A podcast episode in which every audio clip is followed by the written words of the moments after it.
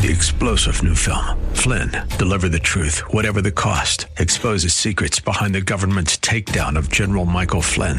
Flynn knew what the intel world had been up to. He ordered the first audit of the use of contractors. This set off alarm bells. He told the truth. He was the most dangerous person for Donald Trump to hire. They had to get rid of Flynn.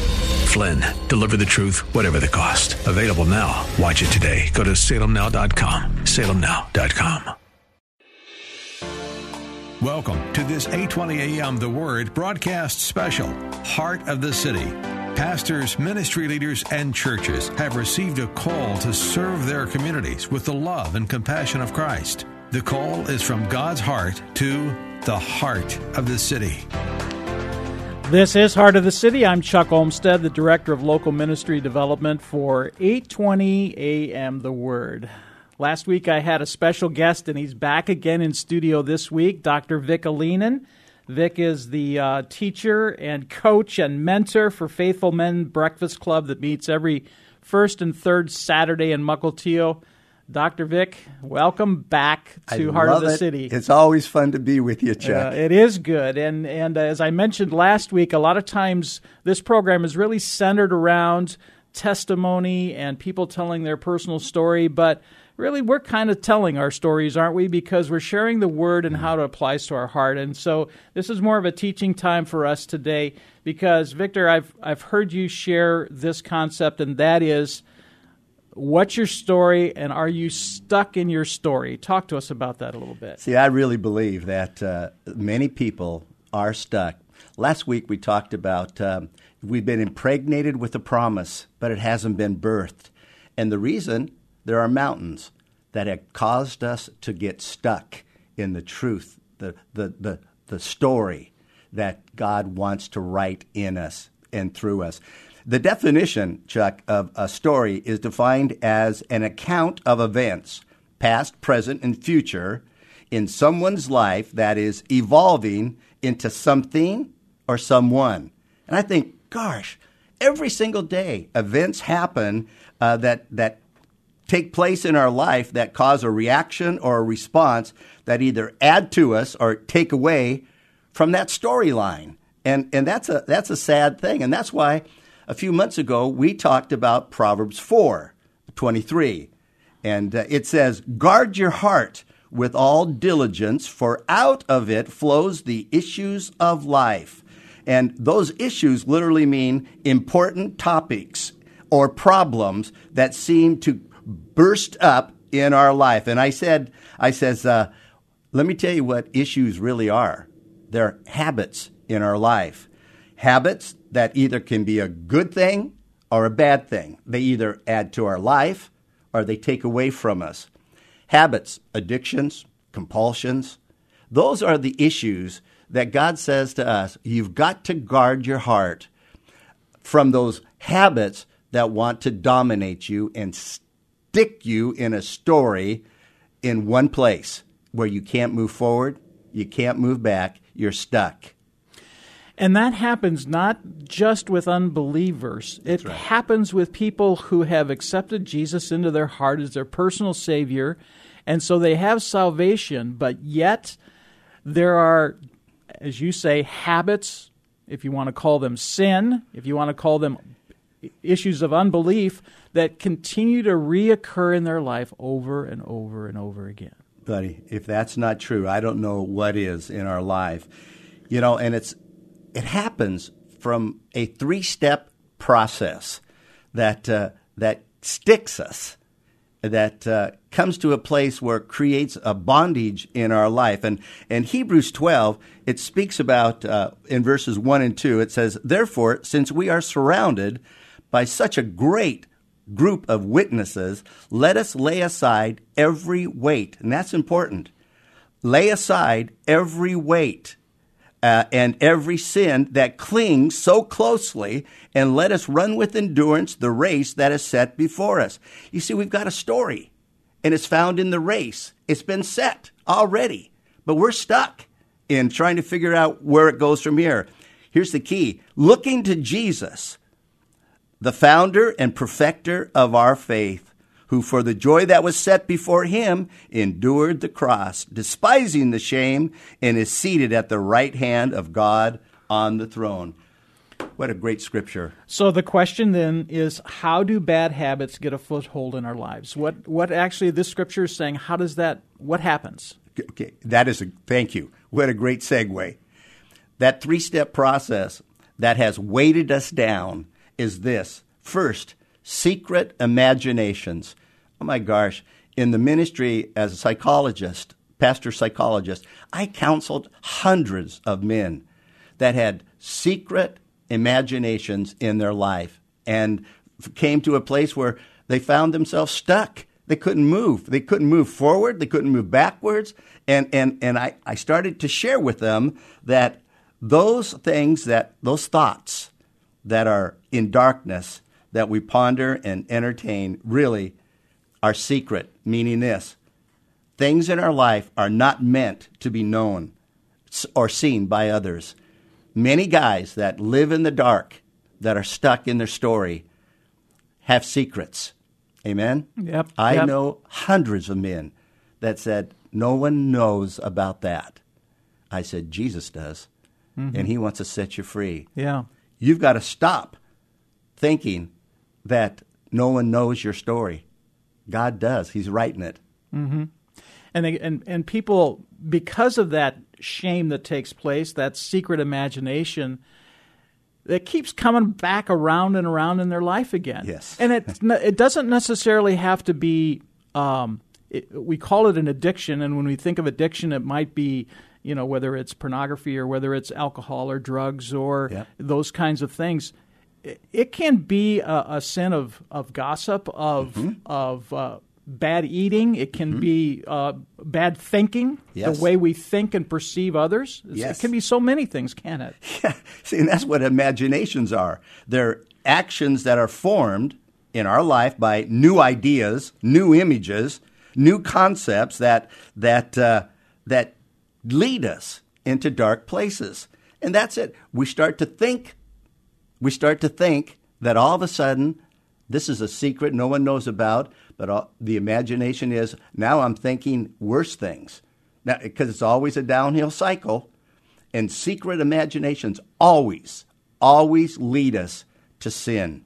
As a man thinketh, so goes he. It is sin is usually the shoe leather of secret imaginations in our life. Well, James talks about that, doesn't it? It sure does. It talks about how the, the progression of sin in our lives that that it it begins to take us down. Mm. That's why in 2 Corinthians 10:5, the new the King James version says cast down imaginations because they're secret. You don't want them to be known. God says get serious. If you're stuck, get serious and cast those imaginations down that are concepts, ideas that you're milking for selfish reasons. Mm-hmm. And that is that's what sin is. Secret imaginations opens up the door to sin in our life where those secret images, concepts are put into shoe leather. So it becomes, you know, the the concept is it's the imagination, then it starts to become action yes. in our lives. Yes. Right. Imagination turns into reality. Right. Mm-hmm. And so that's the second step of, of that progression that takes place. What's the third step then? The third step is when when we're snared by our sin, we find ourselves because it opens up a door to shame. And this is an issue that many men they don't even know what it means with shame in their life. It, it's those uncontrolled habits that those secret imaginations started shoe leather sin created. Now they're caught and they lose respect for themselves, humiliation in their lives, and they're thinking, they hear this lie you're never going to change. It's who you are now. And that is such a lie from the devil that, yay, shame happens. It is the third part of this spiraling downhill thing. And it's interesting because what it does, and this is this is the, the killer. It sears our conscience. When the evil one says, You're never going to change, this is your lot in life, this is what you got, This is your secret imagination has just bit you. Shame establishes itself and it comes after our conscience. And uh, listen, seared means, and I, this is how I like my steaks. right, right. just seared. Just seared. Yeah. And flip it. Right. And that's what happens when we're shamed, when we allow shame to come into our life. We get seared. And the good stuff is inside, but it cannot get out unless it gets cut. Hmm. Well, and that is a, an incredible imagery, isn't it? As far as what happens, and then uh, once shame begins to rule in our lives, then we're off balance. We're always off balance. There's unbelief. Then we don't believe that God is going to do anything in our story. That's a fact. That's a fact. It's like we get branded.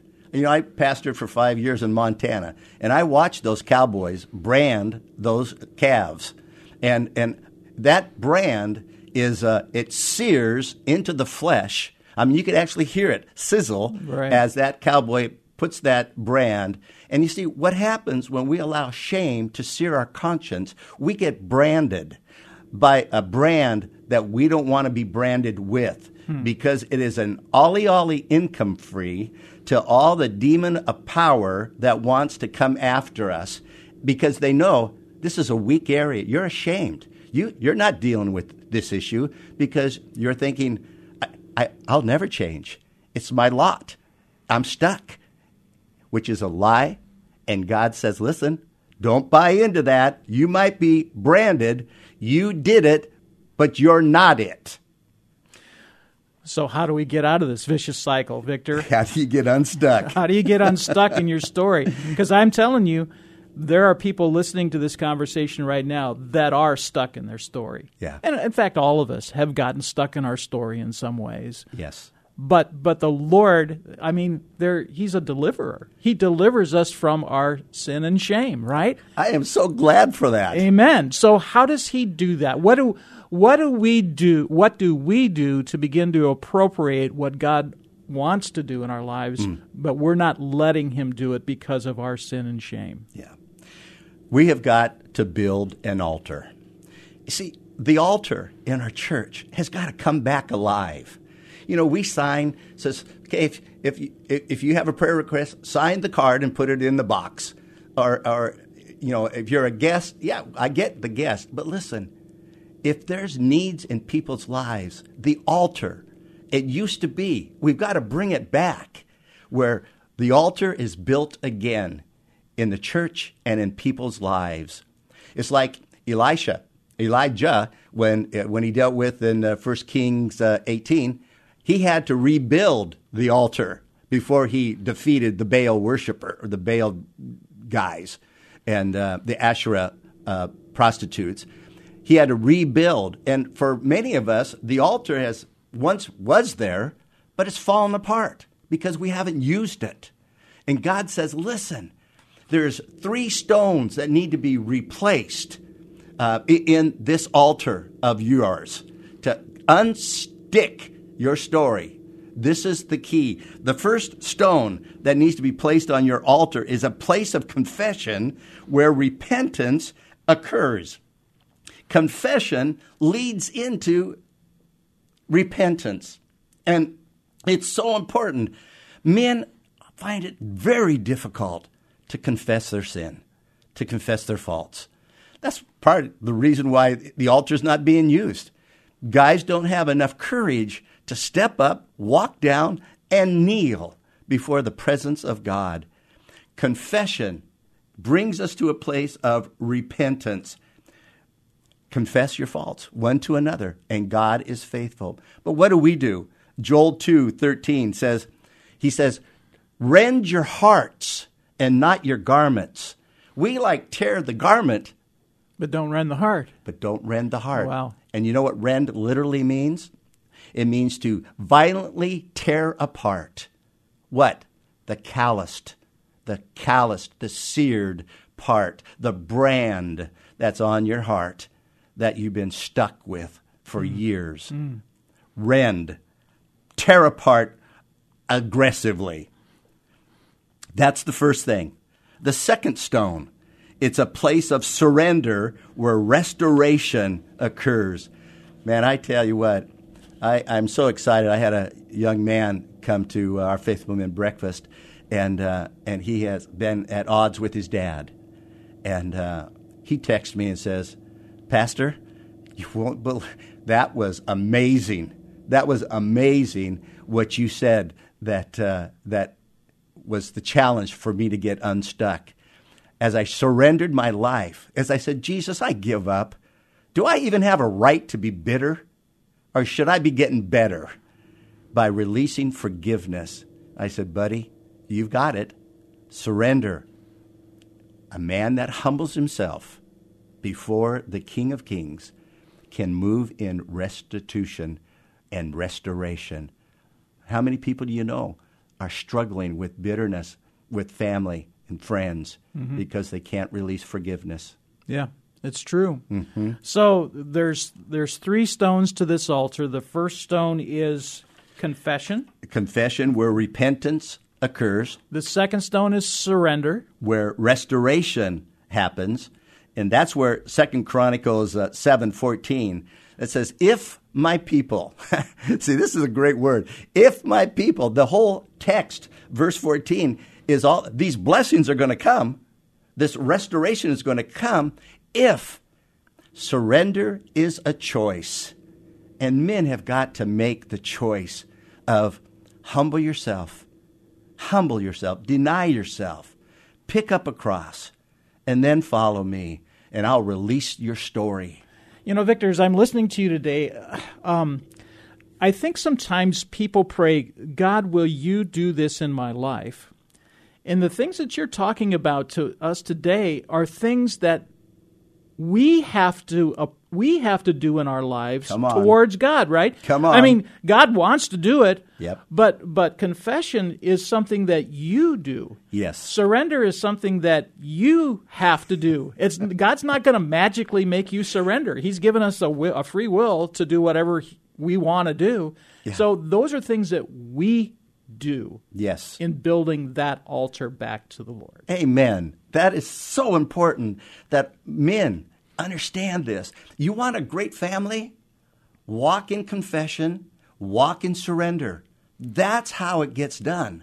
And you'll teach your son that Malachi 4 scripture, the end, right at the end, the end days, God is going to restore the hearts of fathers to their sons and their sons back to their fathers. That comes from a man who says, wait a minute, if my people will humble themselves and pray, that's my responsibility. And you do that, you'll win back family, friends, outlaws, in laws. You'll yeah. win them all back. You know, some men, uh, some, most of us men, we, we don't think very much. Sometimes we just need to be told what to do. And I think what we're doing right now, Victor, is we're telling men this is what you got to do. Come on. The, you, here it is. Yep. You've been asking. Now we're telling you. This is what you got to do. you got to confess. You got to surrender. And then what do you got to do? The last stone that creates an altar that is usable, that is for you, unique to you, is a stone that's healing where renewal establishes itself. And I love this. We need to get healed. Hmm. And, uh, and confession and, and surrender brings that healing, but renewal. Listen, here's what the word literally means replacing or repairing something that's worn out, run down, or broken down. Buddy, if that's not many of us, that's the mess we find ourselves in. We're broken, we're broken down, we've been run over, and we're worn out of hoping and wishing for our healing that our story would be released again, that something great and significant would happen. Well, it has to do with you coming to a place where renewing your heart and your soul, bring it to a place where you recognize, hey, I'm worn out there. I've, I've walked in such self strength that there's, there's a rutted lifestyle happening right now. Well, that's true. Can, can I can I take a couple minutes to tell a story? Yeah, absolutely. Is that all right? You we bet. Got, we got a couple minutes here. This was when I was painting houses, and uh, back in the the '90s, and I was uh, working for a contractor, and one of the things that he did uh, for this particular house is he they had us grind the paint off of the entire house with these grinding sanders, these disc sanders. Yep. All right. So this was in the in the month of June when we were doing this. Okay, and so we we ground all the paint off with a disc sander. It so happened that the side of the house that we were doing, now we're talking June uh, the the third week of June, June twenty first, the sun as it's coming around at its farthest point in the north, right in the morning, Yep.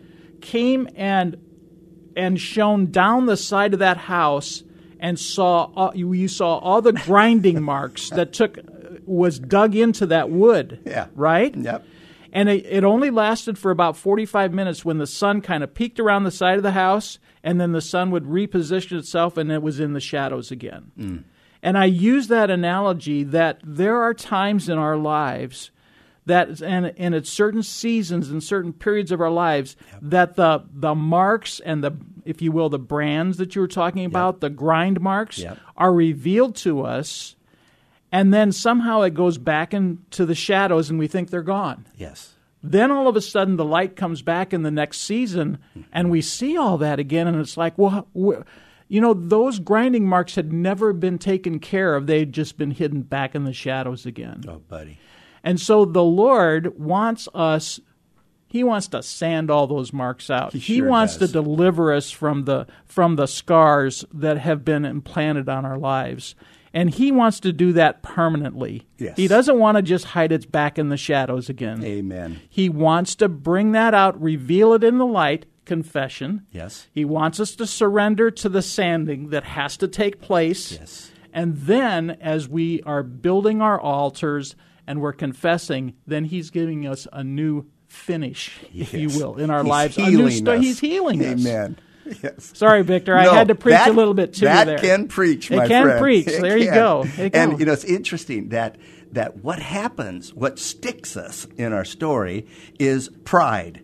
Pride holds us back from really entering, according to what Psalms 100 verse 4 says, entering his gates with thanksgiving and his courts with praise. That's real healing. When we can come to a place where we have confessed, where we have surrendered and we have received that healing, where we can come with our hearts raised, our hands raised, our voices raised, that God, you are good. We come into your gates with thanksgiving and your courts with praise. You inhabit the praises of men that have rebuilt their altars. That's what God's heart is for us today. It is. You know, the thing I love about Heart of the City, this program, is, is that I get to hear stories of people who have done some really awful things. Yeah. People of drug addicts, people that have been sex addicts, who've been prostitution, Yeah. who've done uh, adultery, who've done all kinds of terrible things. And they sit across from me and they say, This is what I did. Yeah. And oftentimes I can tell when they have an honest heart because they're not glorying in what they did, but they're able to acknowledge and say, This is what I did, Yeah. and this is what my glorious Jesus has done to save me and to Amen. redeem me from that past. Amen. And I'm no longer living mm-hmm. in that anymore. Mm-hmm. And that's a story that is the story of God's redemption It sure is. that He wants for all of us Amen. not just for people on the radio to tell a story, but that he can glorify himself through our lives. Mm. Well, Victor, we have about 30 seconds left, so encourage us with a final word. Listen, now it might have to be rebuilt. I want you to be honest. Take a clear look, a vision into your life about your altar. It's the key if you're going to deal with your secret imaginations, your sin, sin and your shame. Rebuild your altars. Let this year, let this 2020 be a year where rebuilding an altar happens in your life. Miracles will come your way. Well, we've been speaking with uh, Dr. Vic Alinen. He is the host and uh, teacher for Faithful Men Breakfast Club. If you want to reach out to Victor, he, he'll let you call him. So you can Yes. call him at 425 308 8449. That's 425 308 8449. Victor teaches every first and third Saturday up in Mukilteo. Reach out to him, share with him. He'll be glad to uh, invite you to our men's meeting every Amen. Saturday. God bless.